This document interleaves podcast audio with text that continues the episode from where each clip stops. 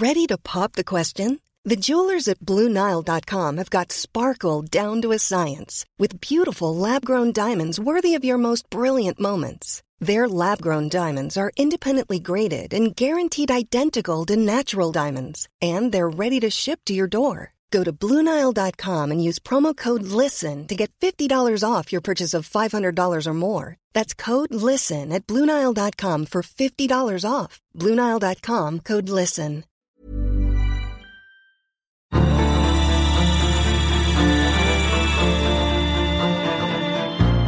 Welcome to the National Security Podcast, brought to you by the ANU National Security College. In this episode, Danielle Ireland-Piper, Chris Uhlmann, and John Birmingham join Dayle Stanley to discuss the role of fiction in national security and policy making. Before we get into it, we'd like to acknowledge the Ngunnawal and Ngambri people, traditional owners of the land from which we broadcast. We pay our respects to their elders past and present.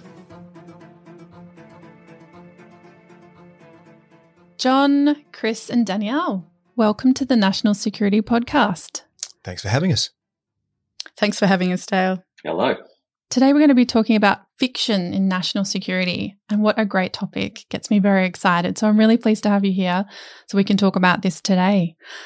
I'll probably kick off with a pretty open question, and I might turn to you first, John, if I could. What is your favorite security themed fictional novel that really drew you in and why? Well, other than uh, Chris's, uh, of course, uh, I really liked Ghost Fleet, which came out, um, oh, it's probably three or four years ago now. There's a couple of uh, American national security academics. Um, and, uh, you know, they, they had a, an axe to grind, and I, I, I, thought they did that pretty well. And there was, um, was it James Stavridis? Did a novel about conflict with China. I think it was 2032. Would have come out in the last know, 18 months or something like that. And he actually teamed up with a, um, a proper writer, some big L literature guy who really buffed the whole thing to a, to a high sheen. There was some really nice, um, character moments in that where it, it, didn't feel like you were, you know, writing or sorry, reading NatSec literature. It just felt like big L literature. It's good. Great. Chris, what about you? Yeah, well, I should return the, uh, the compliment to John, of course, because he's a much storied author and I was just simply a hobbyist with the stuff that I was doing with Steve Lewis. But Ghost Fleet for sure, Peter Singer and Augustine August Cole, I think, uh, teamed up on that mm, one. That's right. An Australian one, Bruny by Heather Rose, just because I don't find it impossible, having worked in politics, to believe that Australian politicians might sell the whole of Tasmania to China. but as I was thinking about this yesterday, and the book that stayed me ever since I was uh, read it when I was 16 years old is Animal Farm. And I think deserves rereading in this era when we're talking about information warfare and the capacity of skilled propagandists to essentially erase the truth. I think that novel and of course 1984 essentially are, you know, the, the masterpieces of their kind when it comes to that kind of literature. Mm. Danielle, what about you? You're an avid reader here with some very esteemed authors. Yeah, look, I mean, the wonderful works of Present Company Excluded. I've already been a groupie with Chris this morning on on the books that gave rise to um, Secret City, and recently um, reread He Died with a Falafel in His Hand, which is a different sort of security question, I guess. But um, uh, those those wonderful those wonderful um, works aside, I guess the two that come to my mind might be sort of non traditional works. Um, but Margaret Atwood's The Handmaid's Tale, I read when I was about 13 years old and was so traumatizing at the time that I haven't actually watched the series since, which is, of course, not to discredit the series, which I hear is very good.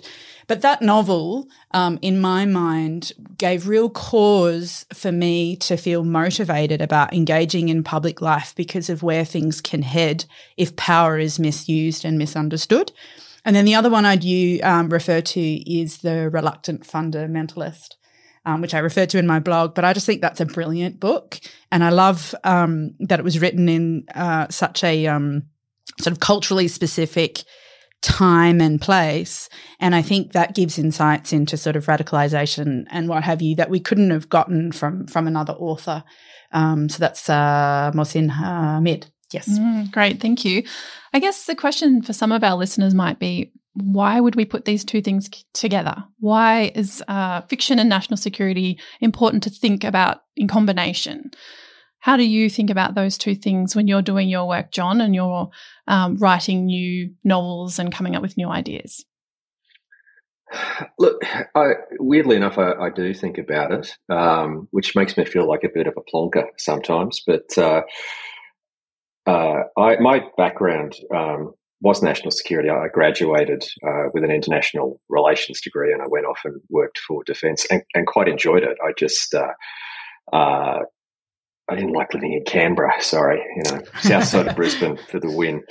Um, so I, I, I, had my my foot in that camp from a, a, an early start, and when I you know I did ten years of journalism before I did fiction, um, and having eventually moved into fiction, I, I, found I still had all my earliest obsessions, and fiction is a way for me to to work them out. So I, I did a series for Audible um, uh, probably about two years ago, and it's just come out of uh, the the exclusive Audible jail recently, and it was about a, a cyber attack gone wrong, um, and uh, partly, like you know, partly that was you know that was just me doing my job, paying my mortgage, putting food on the table.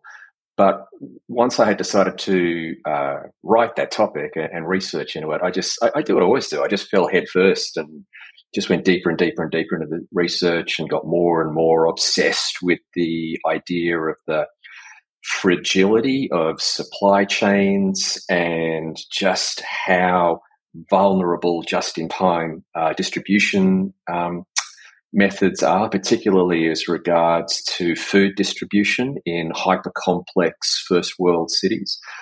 And that's the kind of thing that I am quite happy sitting and reading journal article after research paper after obscure, unreadable thesis week after week, month after month. Most people aren't.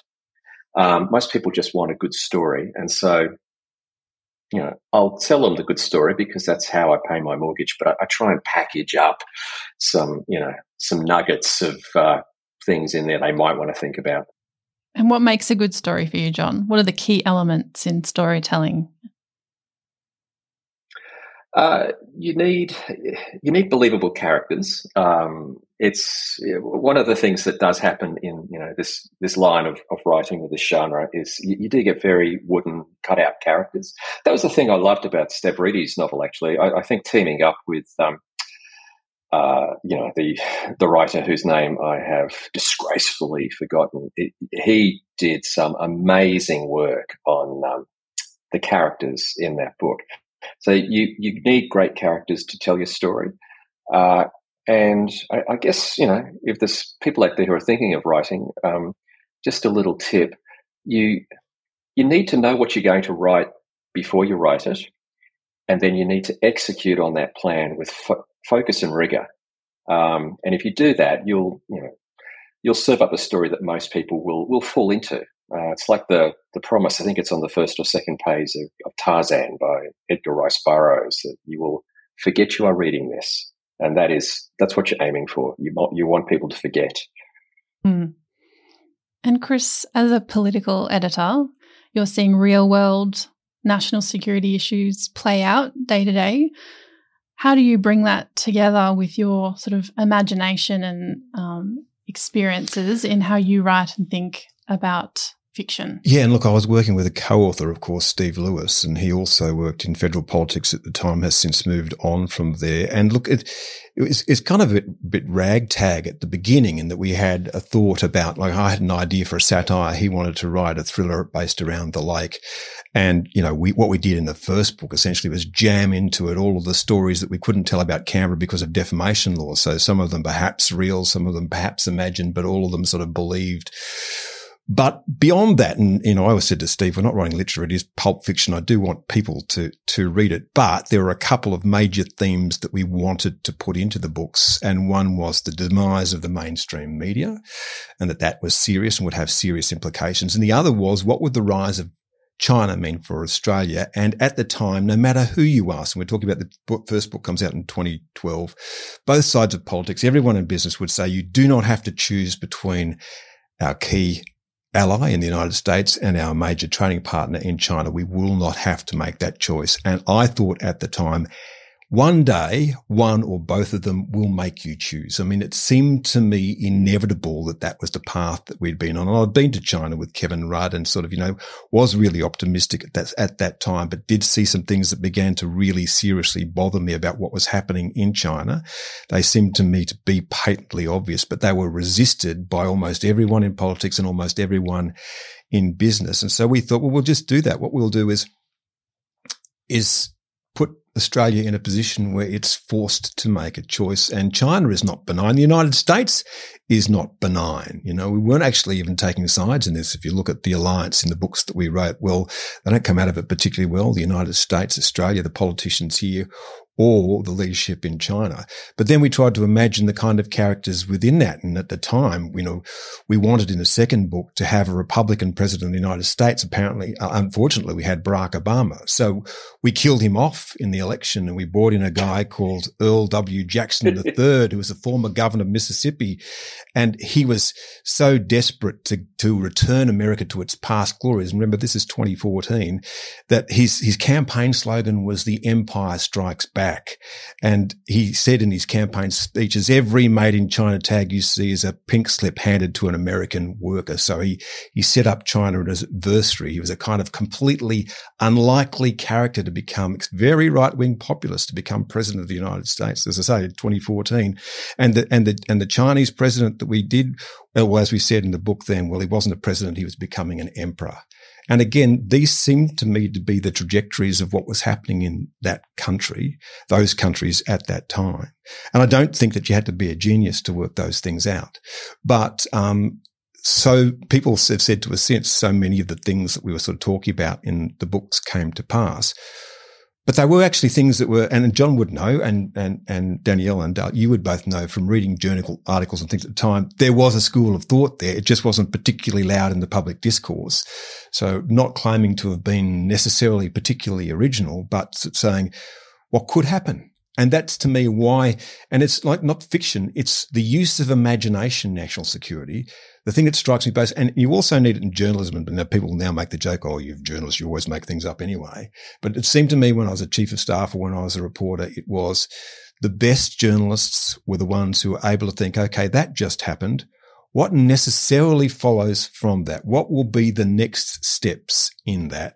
And that's all these books were attempting to do, saying, well, if you take that and you twist it and it becomes a more malevolent thing, how do we respond? and we still haven't got a China policy. The person who's, who's come closest to it was when, when Tony Abbott was asked by Angela Merkel, what is Australia's China strategy? And he basically said, oh, well, it oscillates between fear and greed. And I don't think we've ever changed it. Mm. I'm glad you raised um, imagination was one of the things that I was hoping we would get to is that sort of, you know, many of our major national security crises in hindsight were attributed to a failure of imagination. And um, I know Tom Clancy's book, Debt of Honor, which featured a pilot flying a 747 into the Capitol building in Washington, D.C., was sort of potentially foreshadowing the September 11 attacks. And so in the Futures Hub, we often use scenarios as a mechanism for stretching the imagination and thinking through complexity.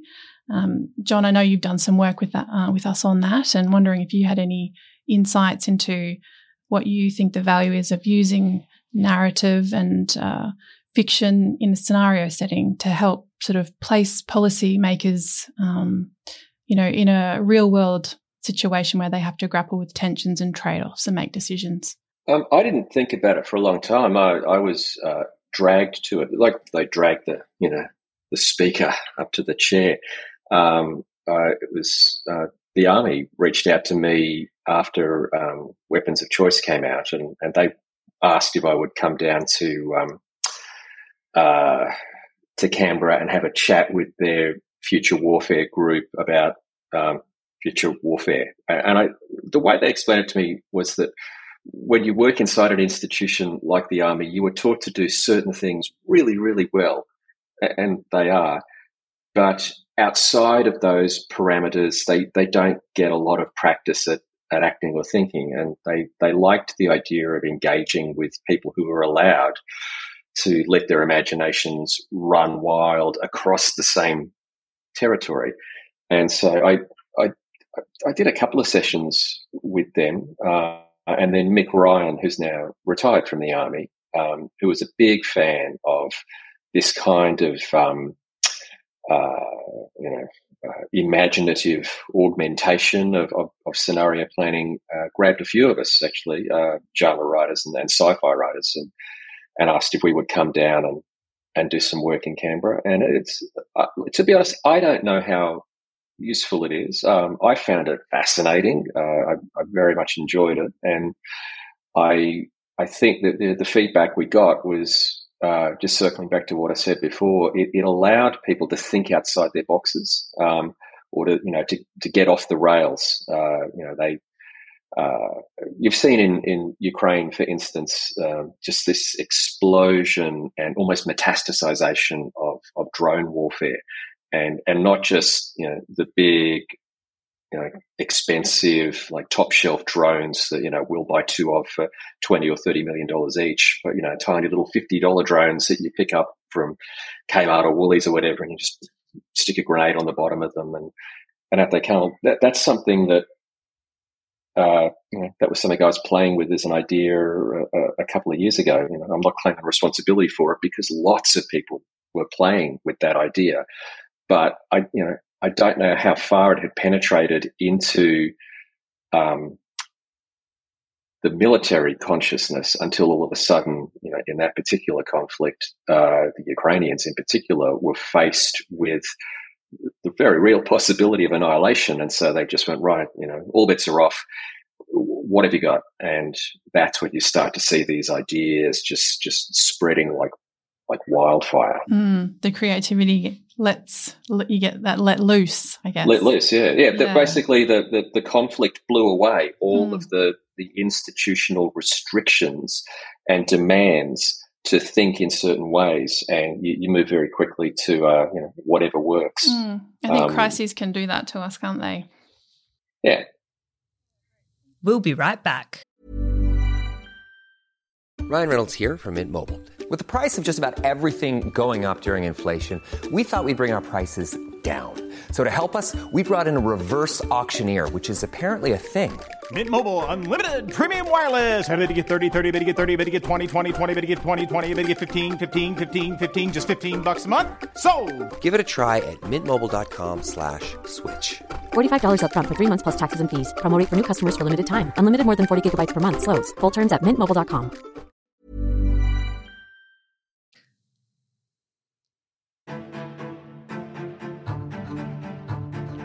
In this disrupted world, Australia needs security professionals more than ever. Join the next generation studying at the ANU National Security College. Our programs uniquely fuse academic knowledge with practitioner experience and fit around your lifestyle with study offered online and on campus. Follow the link in the show notes for more information about programs and scholarships. The ANU National Security College. Engaging minds for a secure Australia.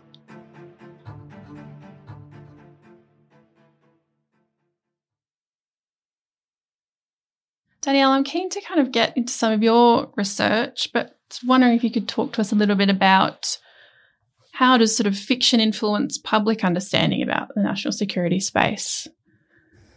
Yeah, look, I mean, there's um, people far more qualified than I to respond to that question, but I'd just like to pull up on something that both John and Chris alluded to, and that's the capacity of fiction to tackle head on issues that policymakers might be otherwise, for whatever reason, reticent to do so.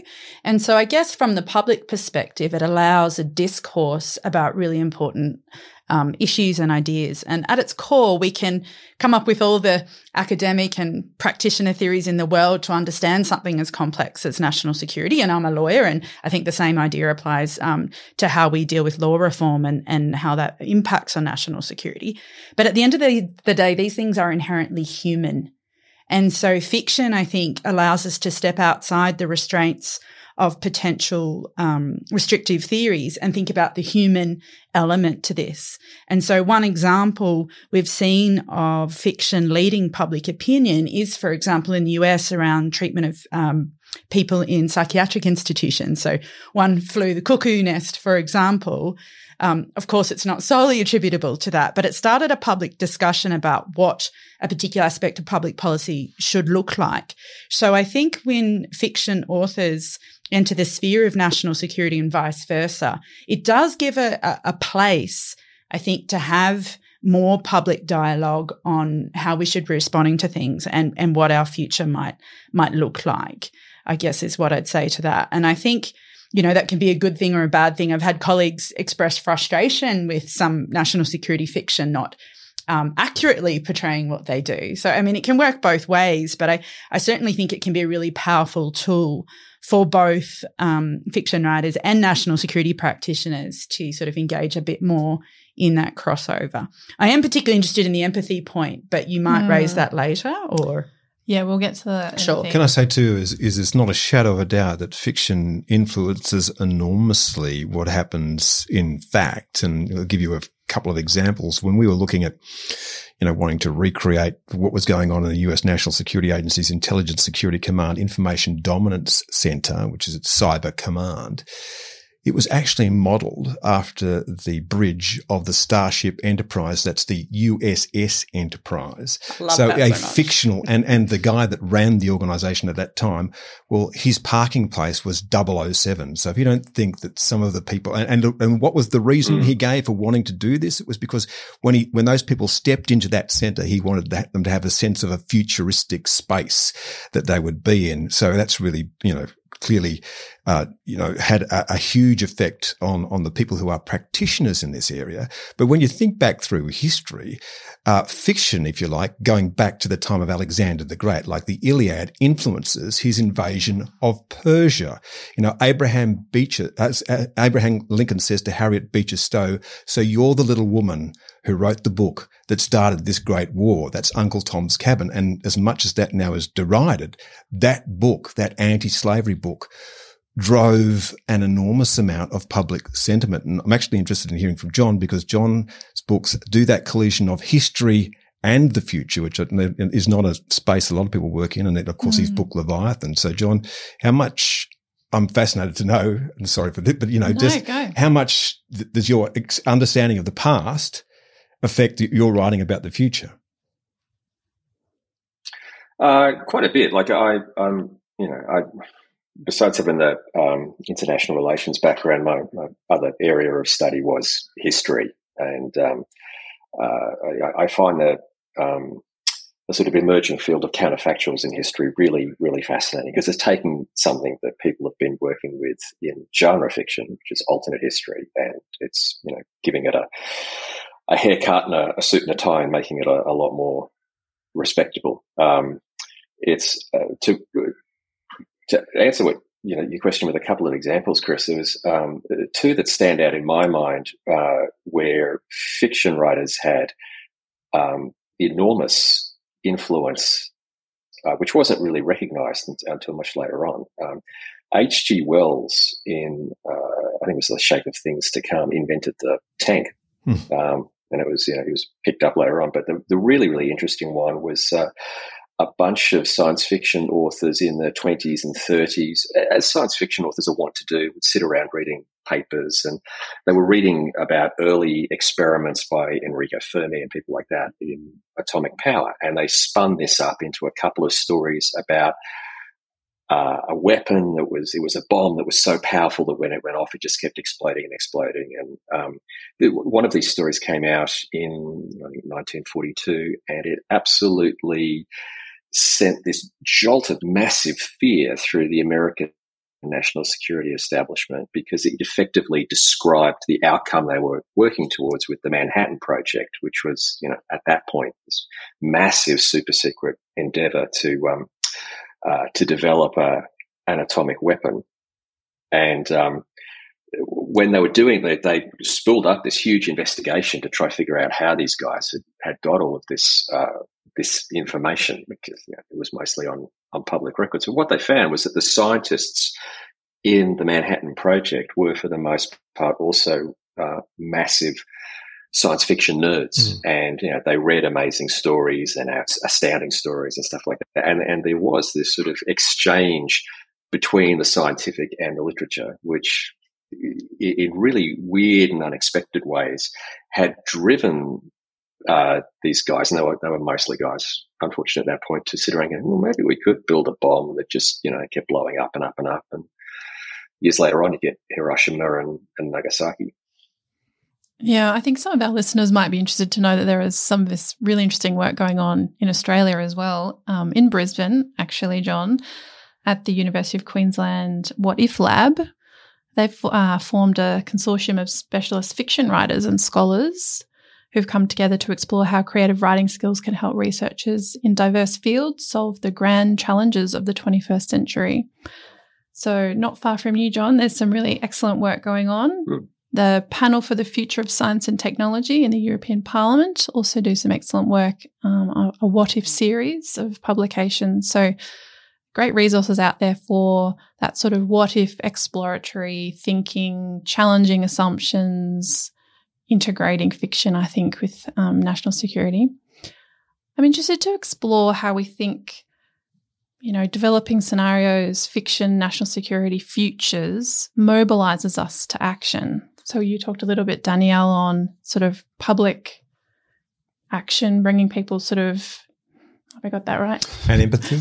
Oh, we'll get yeah, we can get to empathy. I'm I'm I actually wanted to ask you whether you'd heard of this um, climate change fiction work, Cli-Fi, they're calling it, on how we might explore climate change futures, whether they be utopian, dystopian, and how those sorts of fictional narratives or scenarios might actually mobilize us into action. Does anyone have any thoughts on that? I've not heard of it, but um, as someone who lived through the um, Northern Rivers floods in March, I can tell you there's a plethora of extraordinary human stories um, that could be um, really usefully fictionalized, I think, to think about how we how we move forward on that. But um, no, it may, for all the reasons we've discussed, Cli-Fi makes sense. Do you want to talk to us, uh, Danielle, a little bit on your research into fiction and empathy? Yeah, sure. Um, and, and, I'm sure um, John and Chris are familiar with that too. But there's been um, a couple of interesting studies that have replicated really similar results. And um, and, again, not, a psychologist, but um, there's a term in psychology and psychiatry called brain theory, which measures certain sort of, I guess, not quite personality attributes, but psychological attributes. One of those being empathy. And one thing they've found is with um, when they had control groups and so forth, is that people who had their brain theory attributes tested prior to reading fiction actually showed an increase in empathy after having consumed fiction. Um, the really funny thing, though, is it only worked for literary fiction, um, and mm. it and and it didn't work for nonfiction. Now, of course, um, you know, popular sort of, you know, I won't say lowbrow, but popular fun fiction and nonfiction are very valuable for other reasons, including a lot of what we've discussed. But I find that quite extraordinary. And I suppose empathy has value not only in itself for moral reasons. So as policymakers can, if, if they have rates of empathy, makes them better decision makers and um, more thoughtful decision makers and kinder decision makers, which is great in and of itself. But there's also really practical elements to empathy because empathy ultimately allows you to sit from the perspectives of someone else and understand human motivation. And of course, understanding human motivation is essential to making um, sound and effective national security policy. Any thoughts on that, Chris, from your perspective? Oh, look, you know, the, the, the hardest part, and, you know, John's got a lot more experience with it than I have, so I might defer to him in a moment. But if any of these things is trying to have characters who have a different voice and are not just replicating your own. So that was so the, for mm. me, part of the real issue with all of this was to try and, and, and work out how characters would think and behave, who were certainly very different from me. Uh, that, so it's, that's in the writing of it. And I think in the reading of it, obviously that you are being presented with an entirely different worldview and that worldview is something that you can begin to empathize with. Then you might also empathize with the people that are being written about. But, uh, yeah, I think I'd probably defer to John on character development and empathy and those kinds of things. Yeah, I, am familiar with that that study, Danielle. It, it's it is fascinating, and it was um, it, it, was interesting that uh, that that tweet you pulled out that it was mostly literary fiction that had the empathetic effect. I mean, it makes sense when you, you think about the nature of uh, literary fiction versus genre, which you know, it's a, it's a massive box of poison vipers I'm about to open up. But you know, the, the thing about genre is it, it, it does tend to be driven by story, and if if people can, um, you know, if, if if they've got the chops as writers to also bring really you know deep, nuanced characters to the table, that's great. But it's not necessary. Um, people who read genre, they they like stories. They you know, the, the most effective genre writers are people who can do do both. Um, but it's it's not necessary uh, to be successful. Whereas to be a successful literary author, you you do have to be able to, you know, take somebody's imagination and and place it literally inside the lived experience of another person who's not even real. Um, and so it, it makes sense that you would get that incredible empathetic connection. Um, and it's it, it's a it, it's a fascinating question, which is fascinating partly because we'll never be able to answer it as you know to how important those um, empathy effects are in making a novel. Oh, I hate this word, but I'm going to use it anyway because I can't. I'm blanking on anything else. In making a novel impactful. Um, you were talking before about uh, you know, it, it, it would it, it, would be great if you know uh, policymakers and and um, and operators and, and agents within the national security space were able to improve their empathy skills, you know, via the, the reading of literature because it would just make them better at at, at what they do. Um, almost certainly, but how do you measure something like that? It's it's just not possible. Like, um, you know, Winston Churchill was both a great writer, but also a, voracious reader. Uh, and it's, you know, there's no doubt that he was who he was and he was able to do the extraordinary thing that he did in the, the Second World War because he had that, that background in letters. But you know, he, as, as Kennedy said of him, you know, he, he marshaled the English language and, and sent it into war. Mm. But how do you measure that you can't. It's it's just it's not open to, to quantitative analysis. Yeah, and also predicted at the age of sixteen that London would come under attack and that he would be the person that would lead the defence. So an extraordinary capacity. As he said, I can see further into the future than you can. He was right about that much at least. I think that reading diverse literature is so important to how you think creatively about the future. And Tetlock's work on foxes and hedgehogs, I think, goes to that. You know, wanting to be the fox that scurries around and, and reads lots of information. Those people are much better at, um, you know, predicting the future or thinking more creatively about options for the future rather than those that are considered um, deep experts. So I think that's really important to how we think creatively and, and incorporate sort of fiction in storytelling about the future. Um, there is one statement that always sticks with me around fiction and futures is around the present moment used to be the unimaginable future. So, what's on your mind, Chris? What sort of strikes you about what's unimaginable that could play out um, going forward that, that you've been thinking about that keeps you up at night that perhaps might make its way into a book well, or two? Thing, yeah, the thing that keeps me up at night is energy because we are in the midst of quite a significant transition from one way of producing energy to another. And you were talking about Glyphire before. The only thing that I find, and you know, is in trying to have a conversation to people about energy when most people do not understand where their energy comes from, how it's produced, how the lights stay on. In fact, it, that everything in this room and everything that we see around us is a product of an industrial revolution, which was fossil fuels based.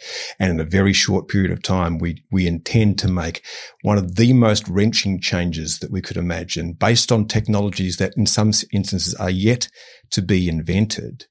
Um, I find at the moment, and, and, where you end up with this debate is if, if I say, as I have been saying since 2016, if we do not make this transition correctly, then we will destroy our energy systems. And we are in the process of doing that at the moment. The thing that drives me insane is to watch people constantly cutting off our paths of retreat.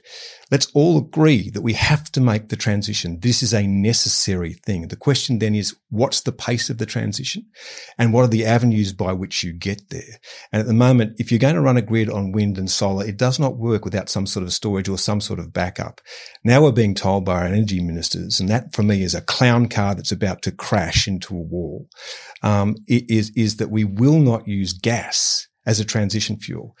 I struggle to see any country on earth that isn't doing that at the moment. And if you look at what's happened in Germany, people keep saying to me, the problem is we haven't gone far enough, fast enough. Well, hang on.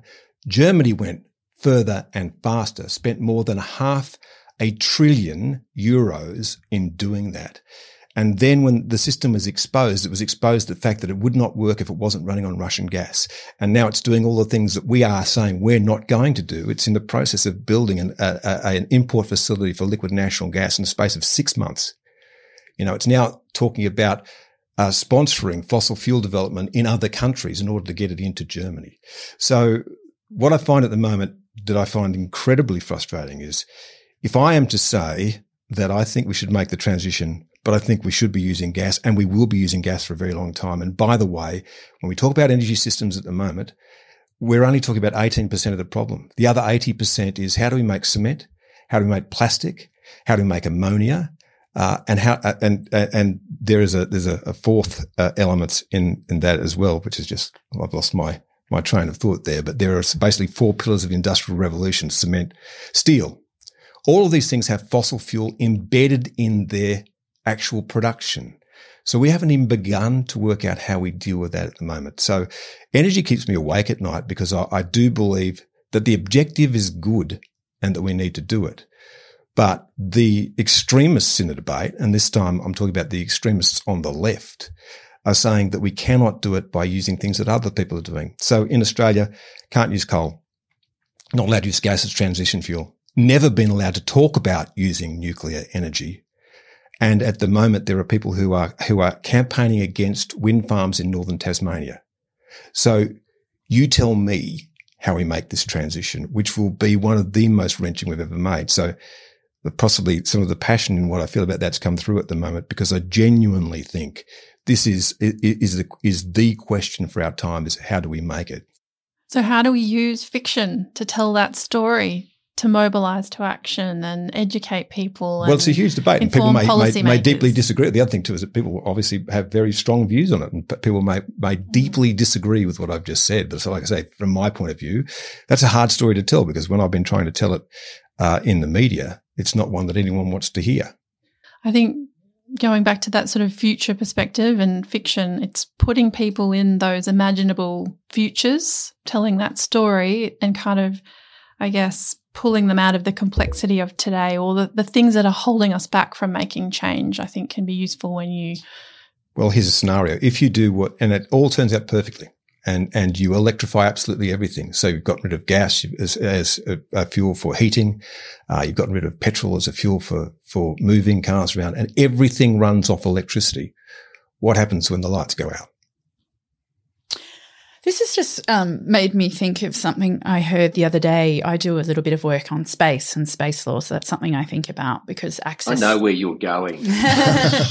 um, I was actually at a, a, a, space workshop the other day, and um, a space scientist was sort of mourning the fact that we don't necessarily in Australian culture make hero narratives of our scientists in ways that we perhaps should. And and just sort of listening to Chris take the point but I'd also just like to see a little more um, focus on science in in all of this and in the public narrative. And I think that's just going to become a question of of necessity. And I suppose going to your overall question about what keeps you awake at night a space um, but B, the social equality element going in on this, um, you know, traveling in, in Pacific Island countries recently, you know, having spent time in areas that have been affected by natural disaster, it's just not an if anymore, as Chris points out. I mean, something has to be done. There has to be an energy transition. It's an existential crisis.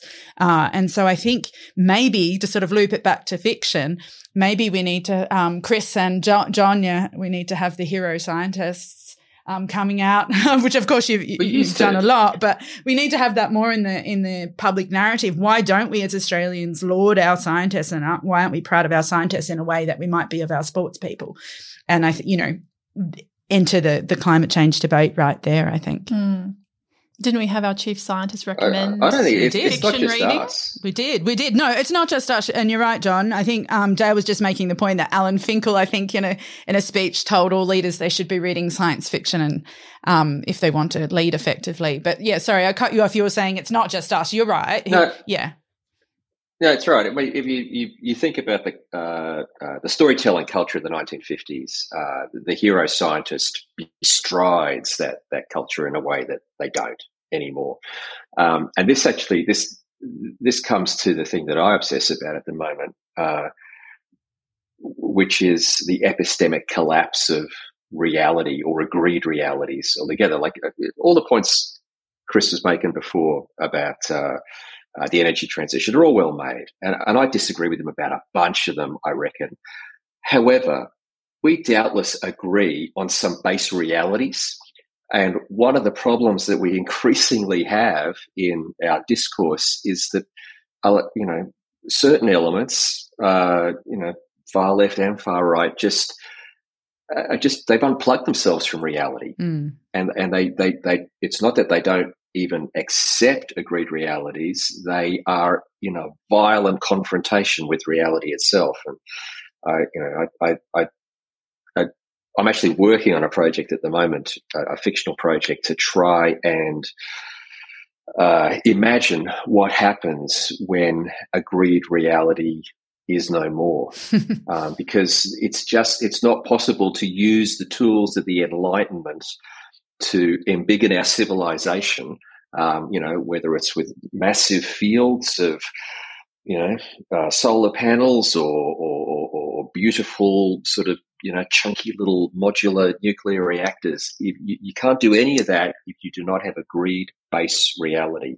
And I, I think at the moment we, we face the epistemic collapse of, of things we've agreed on for hundreds of years.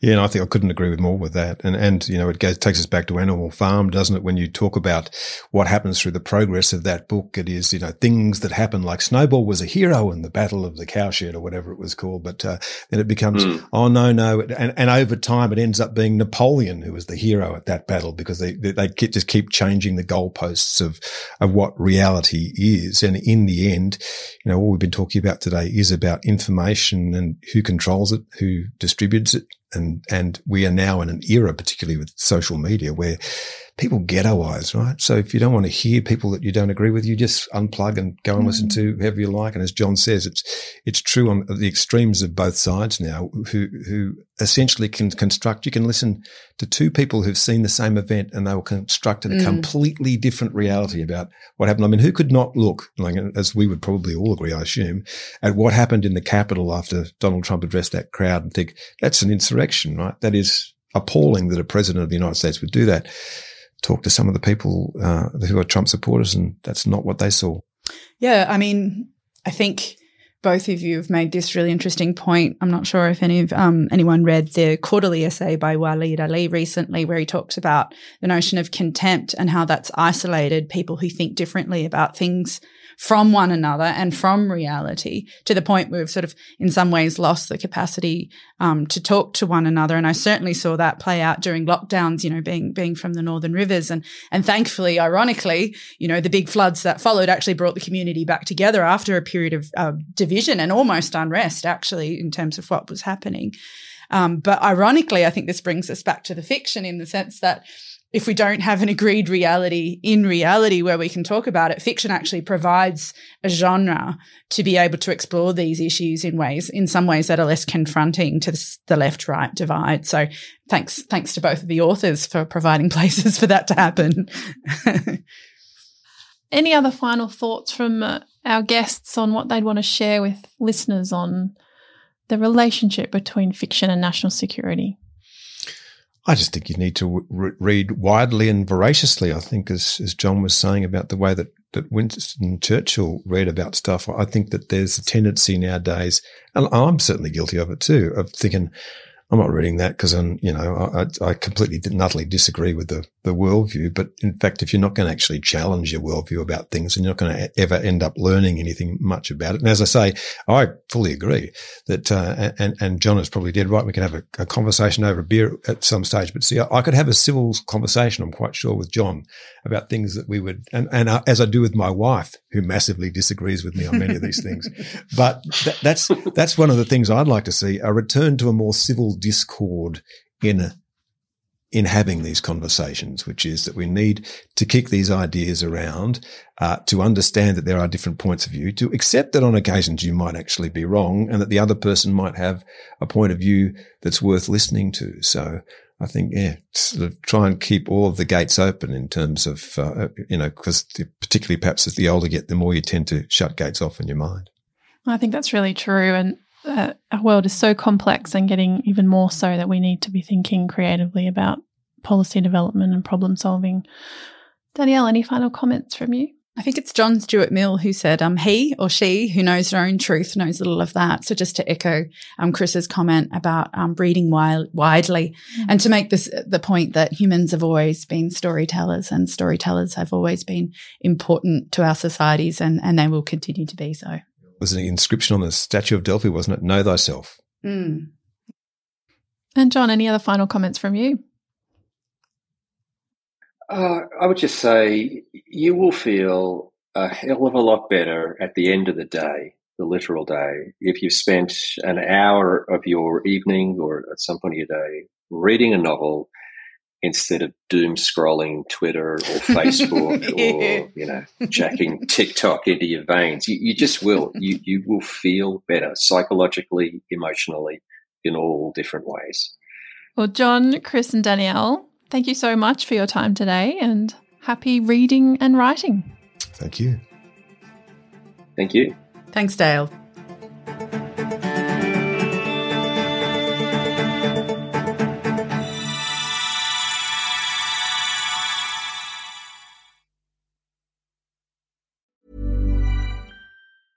Planning for your next trip? Elevate your travel style with Quince. Quince has all the jet setting essentials you'll want for your next getaway, like European linen, premium luggage options, buttery soft Italian leather bags, and so much more. And it's all priced at 50 to 80% less than similar brands. Plus, Quince only works with factories that use safe and ethical manufacturing practices. Pack your bags with high-quality essentials you'll be wearing for vacations to come with Quince. Go to quince.com slash trip for free shipping and 365-day returns.